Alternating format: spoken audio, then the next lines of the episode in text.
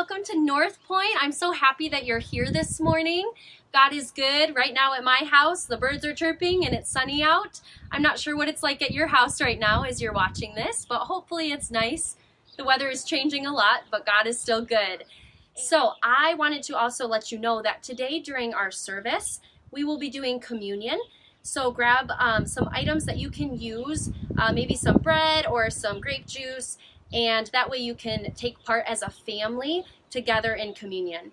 And I also wanted to let you guys know um, just to think about how God has been uh, working in your life. I've been really encouraged by some stories that I've been hearing. And I just want you to take a moment to think about how God has been working and caring for you and just reflect on how good He is. And I wanted to share a verse with you. It's from Second Corinthians, and Paul is speaking to the church in Corinth. Uh, 2 Corinthians 1 um, 8 through 10 says, We were under great pressure, far beyond our ability to endure, so that we despaired of life itself. Indeed, we felt we had received the sentence of death. But this happened that we might not rely on ourselves, but on God, who raises the dead. He has delivered us from such a deadly peril, and He will deliver us again. On Him we have set our hope that He will continue to deliver us. I really hope that that brings you encouragement, like it does to me, what Paul went through for uh, the sake of Christ. And we are still able to share that love of Christ with those around us. And this is just encouragement that God goes around us, before us, is all around us, and that He is faithful and He will continue to deliver us. And this season is a time to rely on God. So I hope that you're able to do that this week. And now let's jump into some worship.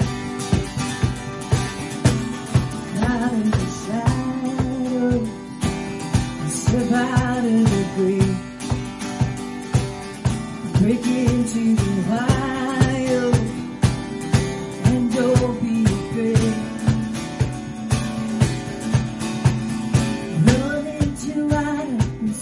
spaces, places waiting for you.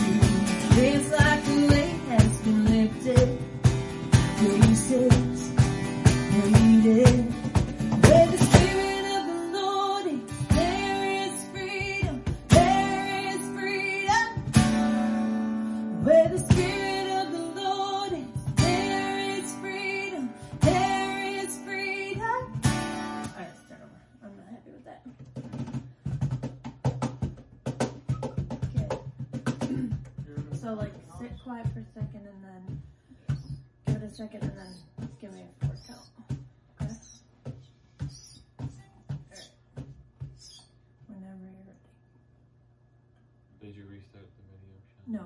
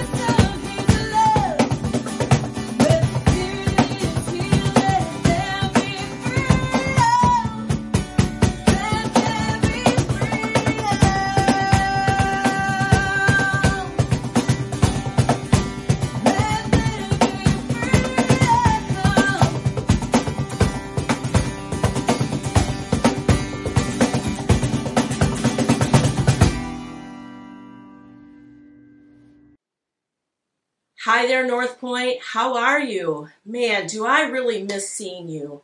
I I can't wait until the time that we can all be together, but until then, we're going to be grateful for the online services and the and the work of Tim Rust and his tech team. They are an awesome group of people, and I just can't thank them enough for all the work that they do. I'm going to ask you now to grab your phone, click on the North Point app, and uh, scroll down to the Let's Connect. If you don't have the app already, go ahead and download that. But fill out that information for us. And if you are maybe for the first time choosing to follow Christ, or if you're recommitting uh, to that uh, decision to follow Christ, please be sure to indicate that as well. We we want to know uh, and celebrate that decision for you. Um, again, I just can't tell you how much I personally miss seeing you all. I miss seeing my friends at the kids' check in who are running in with their big smiles and so eager to go to their classes. I miss seeing, seeing my adult friends and having a cup of coffee with them while we're waiting for service. I, I look forward so much to that day, but until then, take care, stay well, and we'll see you soon. God love you.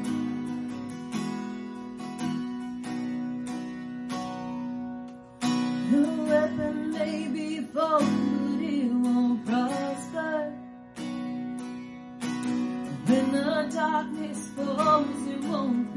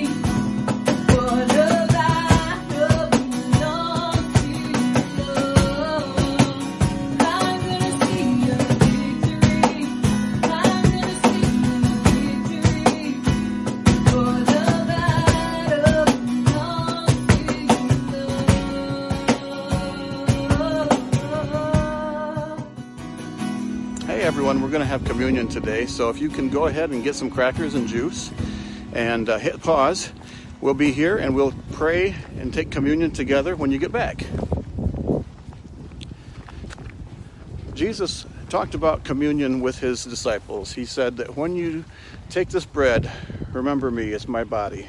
When you drink this wine, remember me, it's the blood shed for you. So I wanted to talk about the body. We don't talk about his body that much, but his body is important to remember why we're taking that communion and why we're remembering his body. In Isaiah 53, the word says, He was wounded for our transgressions, He was bruised for our iniquity. The chastisement of the world was placed on Him, and by His stripes we are healed. And what does that mean? That's, that's talking about that's talking about Jesus before the crucifixion and during the crucifixion, how he was beaten. He was had the crown of thorns on his head. Um, he had been whipped. He had stripes on his back from the whipping. He had been put on the cross and he was nailed to the cross. He had uh, d- died on the cross and had the spear thrust into his side. So that's what it's talking about when it says he was wounded for our transgressions, he was bruised for our iniquities, and that by his stripes we are healed. Um, that last part's important to catch on to because healing, we pray for healing all the time, but healing comes to us through Jesus because of that beating, because of those stripes he took for us. We have uh, been praying a lot about healing lately and about health because of this virus that's going on.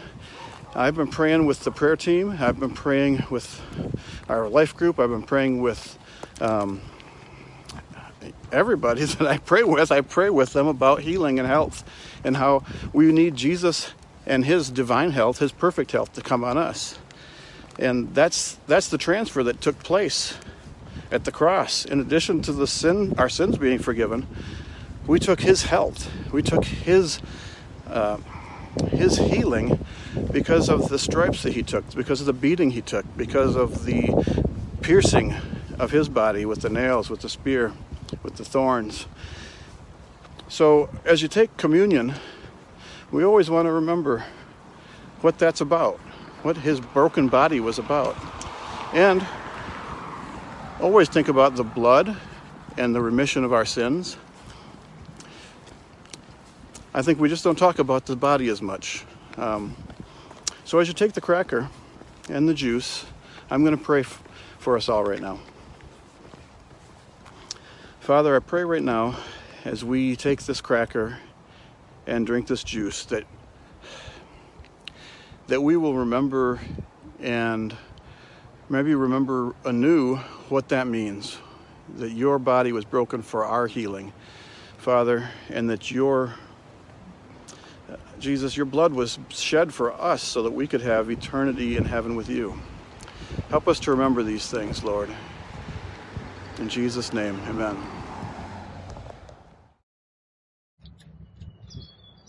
Hey guys, we want to take uh, and do a couple of things together right now. First of all, we just want to say thank you for your continued uh, love and support of everything that we're trying to do together as a family. We know that times can be difficult and you guys have continued to be a, blessing in your giving. And we recognize that it's really not giving for us, but man, you are giving out of an act of worship to God. And that's an incredible thing. And so we want to take a second encourage you guys continue to do that right now. You can do that through the website. You can do that on the North Point app or you can text NCC Give to 77977. That's going to be the easiest way to give. Uh, you can set up a one-time gift or recurring payment with your bank information, whichever way you prefer to go. The other thing we want to do is we want to take a second and just kind of pray together. Uh, we recognize that right now a lot of people uh, are hurting because of this virus, whether it's uh, medically or a loved one that's going through something, or financially, uh, or maybe it's discouragement because we've we've kind of been at the stay at home for so long. So we're just going to take a second and we're just going to pray together right now. Father God, we thank you that you are a God who is in control that you are in control of everything, Lord, whether it would be uh, health, whether it would be finances, uh, family issues, whatever it may be, God. And so, God, we pray uh, specifically now, Father, that you would just kill this virus, that you would get rid of this uh, this plague that seems to be going around, God, and that you would uh, eradicate it, that you would get it away from us, God, and that you would just protect, Lord. That you would also bring healing, Father, for those that need healing, whether it would be uh, a physical healing, whether it be an emotional healing or a financial healing, God. Uh, we just trust in you in this time, knowing that you're in control of all things, God. So we pray, Father, that your Spirit would descend upon us, that He would be with us uh, to uplift, to heal, uh, to encourage as we put our faith and our trust in you because of your Son, Jesus. In whose name we pray. Amen.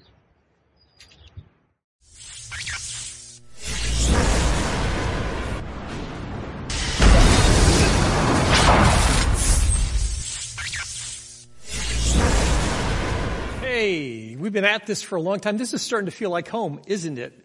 But the governor has said that we need to wear masks all the time. So I brought my mask with me just for your benefit.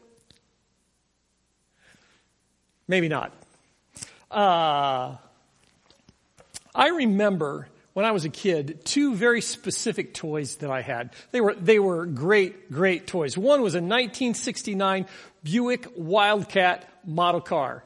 I remember getting it for Christmas and I, re- I can remember sitting at the dining room table and working on this model, taking those little plastic pieces and put them together, putting them together, uh, the, the smell of the, of the glue, of the model glue that, that put all that together. I think I learned more about how a car works and the parts of a car working on that 69 uh, Buick Wildcat than any of the rest of my life combined. The second toy that I remember so clearly was uh, it was a monster magnet. It was this red thing from Wham-O. It was great. I, what made it such a great toy was that in our basement, our basement was only partially finished, and we had these metal poles that went from the floor up to the to the joists that were above the the uh, basement that that were the floor joists for the first first floor. And with that monster magnet, I could put it on those poles that really strong magnet against that metal and it was really hard to pull off. I could do all kinds of stuff. I could hang all kinds of things there with that monster magnet. Two great toys and neither one of them had any electronics. It was the best thing in the world. A model and a magnet are the metaphors for today's message about the power of your marriage. Now, if you're single, if you're a teen, before you turn this off, before you want, walk out of the room, I want you to stick with me for this message because I think that you'll find some things in here that will be really, really helpful for, for you. If you're married, if you're a newly married, if you've been married a long time, you're going to find some great stuff in this message. If you're single, I want you to stick with this because you may get married in the future and I want you to digest what's being taught today for what you want your marriage to look like eventually. It may be that you're divorced. Um, and, and you're still trying to process through, maybe you're thinking, wow, what could marriage look like if I were to have that in my life again? Where did I go wrong? Maybe that's some of what we'll talk about today. If your marriage is in crisis, and there are a lot of marriages in crisis during the COVID crisis, there'll be some tools that will help you today, some, some clear teaching from God's Word. Um, and if you're a teen, I want you to listen really closely because what we talk about today can help shape your view of the kind of marriage that you want eventually in your life. How do a model and a magnet apply to marriage and scripture? It's this. There is power in your marriage. Your marriage has incredible power. I don't think I know of anybody that wants to have a weak marriage. Every, anybody that wants to have a marriage that's just okay, it's just so-so. You want your marriage to be powerful. And, and here's the metaphor for you. We'll find today in scripture a model for how to have a powerful marriage. That model is Christ's relationship with the church. And when we do that, when we adopt that model, when we put our marriage together in God's way, it becomes a magnet to the world to be drawn to Jesus, to be drawn to his church. So your marriage can be both, uh, it, can, it can take the model of Jesus in the church and become a magnet to the world to draw them to Jesus. Chris's message last week finished with uh, Ephesians chapter 5, verse 11, which was so appropriate for, for uh, verse 21, for a message with an emphasis on law enforcement appreciation and making the most of every opportunity. Philippians 5:21 says this: Submit to one another out of reverence for Christ. Submit to one, one another out of reverence for Christ. It serves as a bridge from last week's message into this week's message.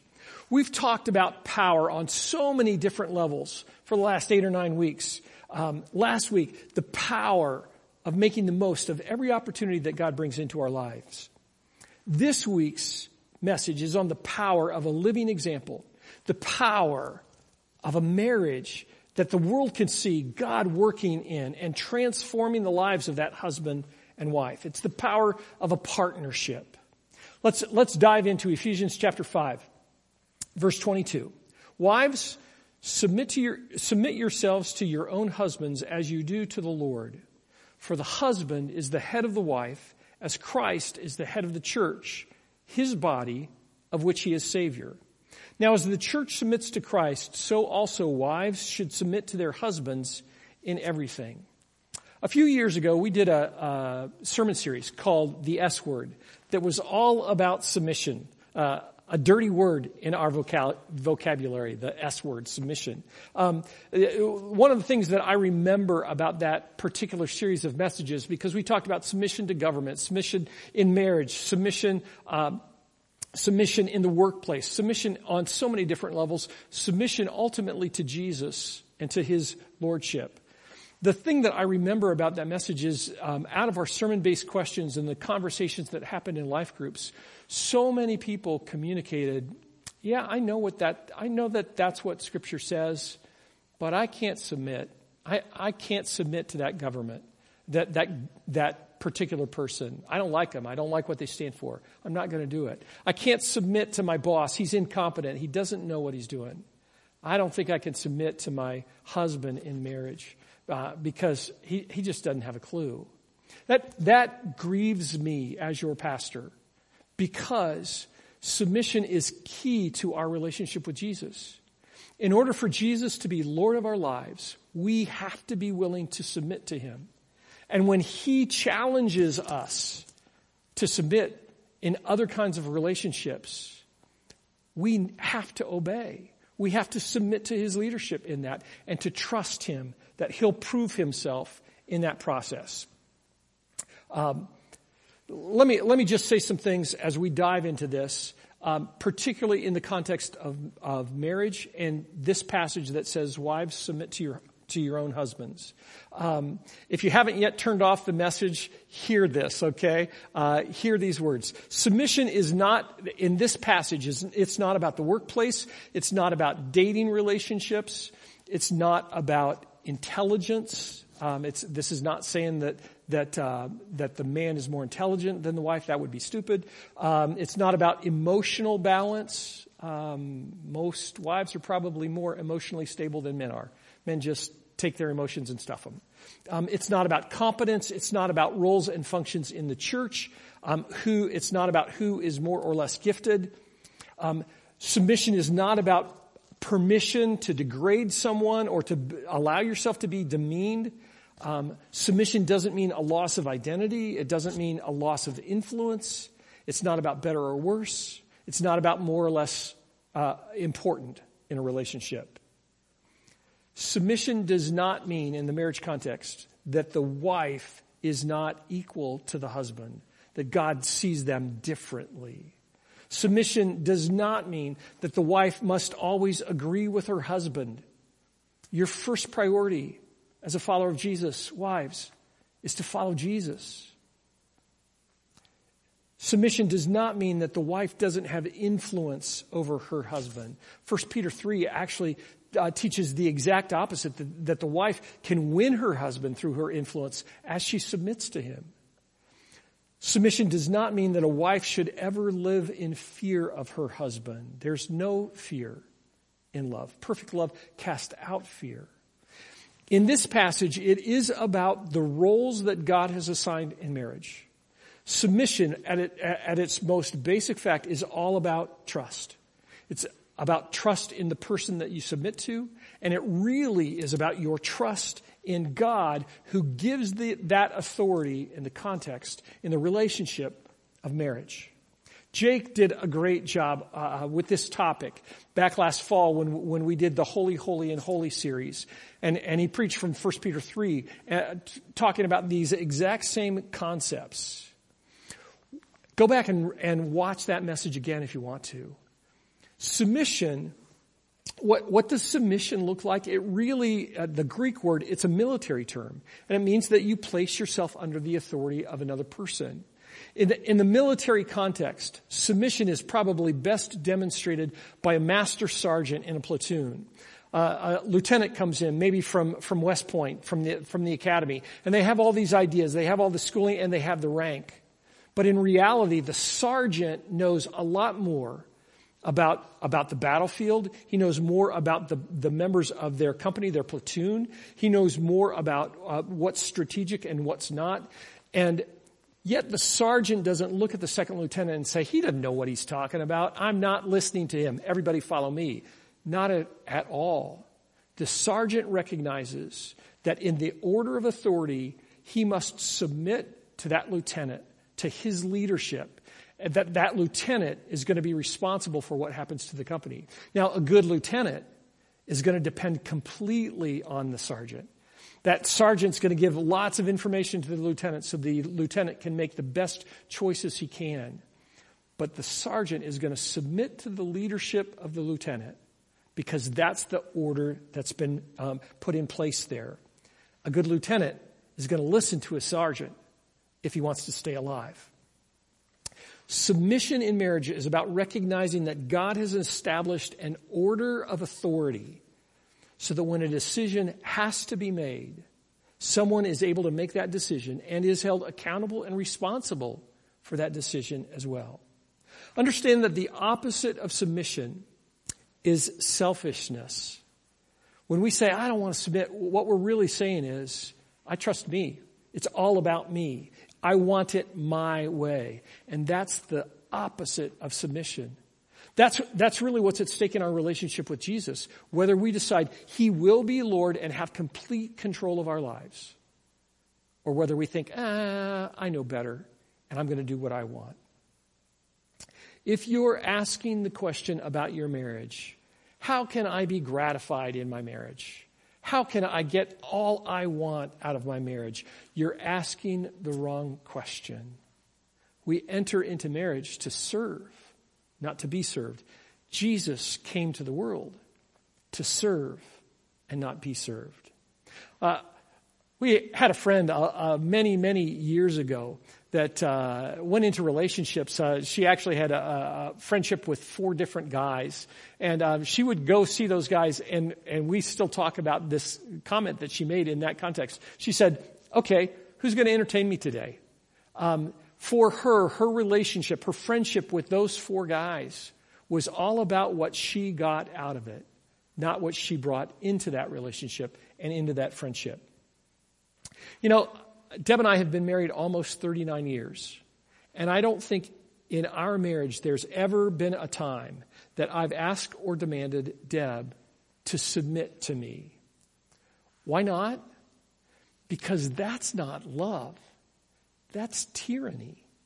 That's not what love looks like. That's selfishness. But there are probably way more times than I'm aware of that she chose to submit to my leadership because of her relationship with Jesus. Times that she thought, I don't think he knows what he's doing. I don't think he's hearing me. I don't even think he's close to right. But I trust Jesus. I, I'm not even sure that I trust that Rick knows that he doesn't know what he's talking about. But I trust Jesus. That's what submission looks like. Why does she submit?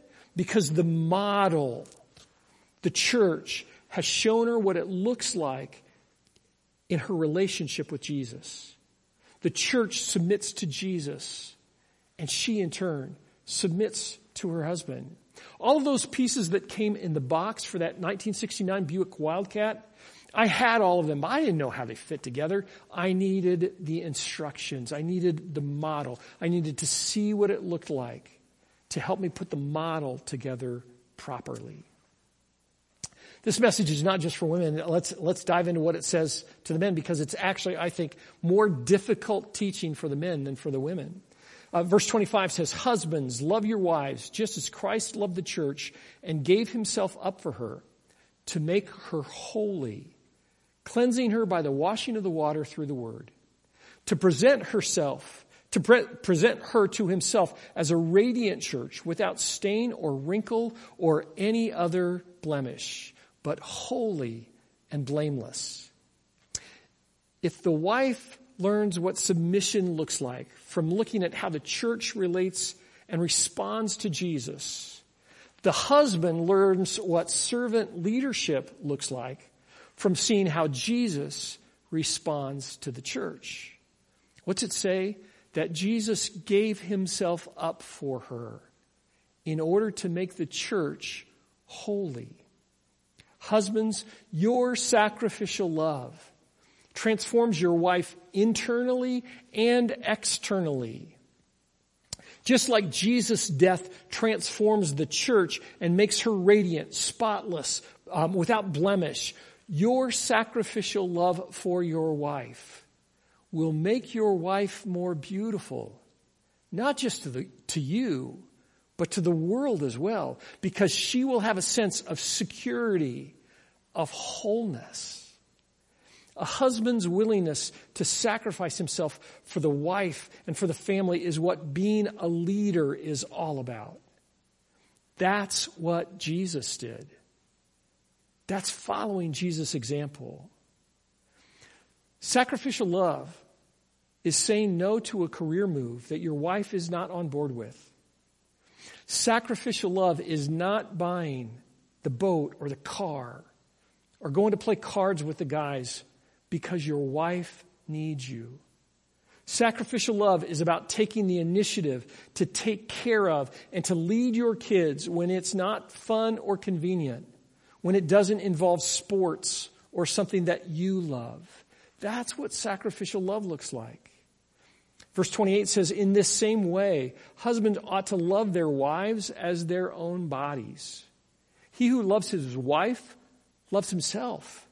After all, no one ever hated their own body, but they feed and care for their body, just as Christ does for the church. For we are members of one body. Husbands, love your wives as your own bodies.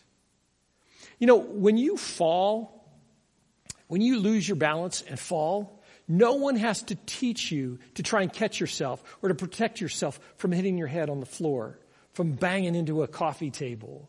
That's automatic. We know it. it. We do it inherently because we want to take care of our bodies.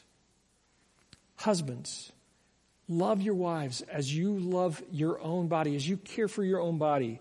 Christ takes care of the church. He looks out for her. He cares about everything that happens to her. You too need to take care of your wife. Verse 31 says, For this reason a man shall leave his father and mother and be united to his wife, and the two will become one flesh. This is a profound mystery, but I'm talking about Christ and the church. However, each one of you must also love his wife as he loves himself, and the wife must respect her husband. Uh, there's such an interesting phrase in there. that, that Paul just kind of jumps on this rabbit tail. This is a profound mystery. I'm talking about Christ and the church. The fact that Jesus would love the church even with all of our warts, even with all of our struggles. That's an amazing thing. And that's the model for how a husband should love his wife. Husbands, your wives aren't perfect. They, they have problems, but you're to love them as Christ loves the church. In that passage, it, it, it says that the two become one flesh. It's a description. That's a description of what happens in marriage. It is about sexual intimacy, but it's about so much more than that.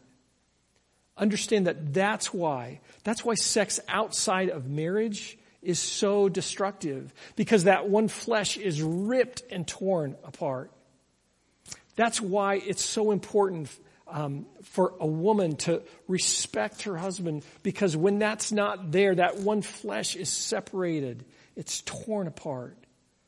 That's why it's so important for a man to love with sacrificial, with a sacrificial heart. To not just protect her. To not just let her choose the movie or the restaurant she wants. To not just not work long hours um, so that she can have more and nicer things. Um, to not just go to church to get her off your back, but it's to set the pace, to model, to demonstrate what it means to love your wife completely, to be in that one flesh relationship. It's focusing on her needs before your own, doing everything that you can to meet those needs. It is spending time with her and really listening no TV, no sports, no thinking about what needs to be done, no interruption from the kids, no interruptions from your phone. It's not, that's not a manipulative ploy to try and uh, have physical intimacy. It's zeroing in on your wife because you value her, you cherish her, you love her. So um, let me let me just go real quickly to some application pieces right now. The the first of all, if you're single and you're you're hanging in in this message, hear me on this. That that concept of one flesh that's so important. Let me be perfectly clear. If you're single, if you're not in a marriage and you're sleeping with somebody, stop it. Don't do it. It creates that one flesh relationship that will be torn apart and be tremendously destructive. If you're in a long-term relationship, a marriage relationship, I'd call it, that's committed, that's long-term, with a shared future, and you're not married, get married now. Call us. We'll make that happen. We want to help you do that. Either that or separate. Because God has this design for marriage that, that two people would become one flesh, that they would be fully committed to each other. Why is divorce so devastating? Because that one flesh is ripped apart. Let me give you some action steps just as we finish. Um, the first is this husbands and wives, love sacrificially. Um, we sing with Bruno Mars. I'd catch a grenade for you. I'd throw my hand on a blade for you. I'd jump in front of a train for you. You know, I'd do anything for you. And we think, ah, yeah, that's what sacrificial love is all about. I'd die for you, my love. What's sacrifice really look like in marriage? It's picking up your socks and making the bed, men. It's taking out the trash without being asked. It's about cleaning the shower and the toilet. It's about offering to go to Meijer and do all of the grocery shopping. It's, it's, uh, it's about deferring something that you want so that your wife can have something that she wants. It's maybe not going out on the first day of hunting season or turning off a football game so that you can spend time with your wife. I know what you're saying right now. Rick, stop it. That's, that's hurtful. Don't say that. Women, um, when was the last time that your husband did something that was really stupid and you encouraged him because instead of piling on? That's sacrificial love. When's the last time that you invested as much energy in your relationship with your husband as you do with your relationship with your sister or your girlfriends? When's the last time that you did something with your husband that he wanted to do that seemed absolutely a waste of time to you? That's sacrificial love. Mutual submissions, mutual submission means loving sacrificially. The, the, the second thing is to have couch time. Spend 15 minutes every day, husbands and wives, with no distractions, looking at each other, sitting on the couch, talking to each other about what's going on in your lives. Share from your heart. Not just what's happening with the kids, not just what's happening at work, but to have a meaningful conversation every day for 15 minutes. That will transform your marriage. Uh, talk to your kids and tell them, look, if, if uh, somebody's not bleeding, if the house is not on fire, you guys stay away. This is my time with your mom. This is my time with your dad. Couch time. Have couch time. The third thing is, is to find a mentor couple. Find a couple that you say, I want to have a marriage like that. That's going to be somebody who's farther ahead in you, maybe a couple of steps, maybe 10, 15, 20 years. And talk to them and say, could we just spend some time with you? Could we ask you some questions? Could we discover what you've learned about how to have a powerful marriage so that we can incorporate those things into our lives? You've been around couples that you don't really want to be around. You, you may like the husband, you may like the wife independently, but when they're together, it's like, this is really uncomfortable because they don't treat each other very well. That's not your mentor couple. Your mentor couple is, is the couple that you look to and say, man, that's what I want in 10 years. That's what I want when I'm 50 or 60 or 70. Talk to them and just ask if you can be a part of their, their lives. Last thing is this be a student. Be a student of marriage. Be a student of your husband or wife. There's some great tools on Right Now Media. Right Now Media is a tool that we offer to everybody who's a part of North Point. If you open your app right now and go under the More section, you can find Right Now Media there. And I've, I've uh, highlighted two tools that can really help you invest in your marriage. One is Love and Respect by, by Emerson Eggerichs. The other is His Needs, Her Needs by, by Willard Harley. Both highly recommended for helping revitalize your marriage. Take a part of that. Those toys that I had when I was a kid, the model, the 69 Buick Wildcat, and the Wham-O Monster Magnet, uh, those were such great toys. Keep those in your mind. The way that Christ loved the church and gave himself up for it, that's the model for what a powerful marriage looks like. The way the church submits to Jesus, that's the model for what a powerful marriage looks like. And recognize that when we, when, when our marriage becomes that, it's a magnet to the world. There's, there's something really crazy about a magnet, though. A magnet can attract or it can repel. Understand that your marriage, your marriage, has an impact on the world around you. It either draws people to Jesus, it draws people to the church, it makes people say, Man, that's what I want. I want my marriage to look like that. How can I get that? Or it makes people say, Oh, that's what it looks like to follow Jesus? That's what your marriage looks like when you follow Jesus? I don't want that at all. A model and a magnet. Let your marriage be the powerful thing that attracts, that draws people to Jesus. Hey, um, I'm, I'm finishing up right now. But before we go, I, w- I want to say this. If you're single, uh, if you're single, if you're not married, or if you're a kid, if you're a teenager, I want you to leave the room right now because I want to do something specific with just married couples. So um, go away, and if this goes really well, um, if you're a teen, take your younger siblings on a really, really long walk, or clear the schedule for your mom and dad because what's going to happen now is going to be pretty special. I'll be back in just a second.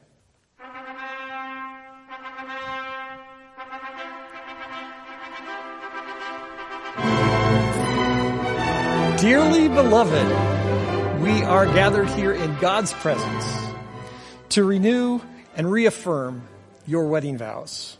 Vows are a big deal in God's world. Promises have meaning. Your character, your integrity hang on your willingness to keep your word. Wedding vows are a big deal. A pledge to an exclusive relationship, forsaking all others a pledge to serve, to love, comfort, and honor. A pledge to selflessness, no matter what the circumstances, in sickness and in health, for richer, for poorer, for better, for worse. So turn and face each other and let me ask you some questions. Husbands, will you have this woman to be your wife, to live together according to God's word in the holy estate of matrimony? Will you once again commit to love her, comfort her, honor and keep her in sickness and in health, and forsaking all others, keep yourself only for her so long as you both shall live? If so, look her in the eye and say, I will.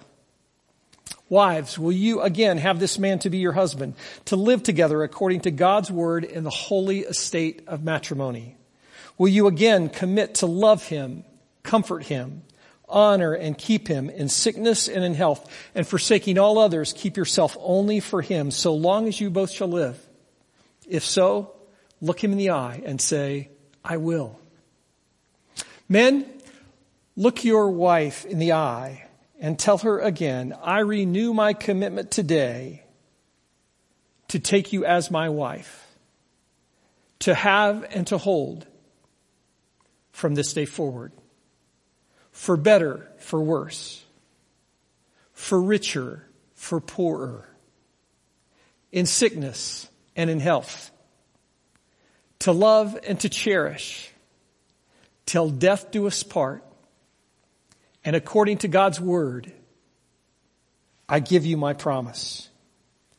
Women, will you look your husband in the eye and tell him again, I renew my commitment today to take you as my husband, to have and to hold from this day forward, for better, for worse, for richer, for poorer, in sickness and in health, to love and to cherish, till death do us part. And according to God's word, I give you my promise. Husbands, you may kiss your wives. What God has joined together, let no man tear apart. Have a wonderful and powerful marriage.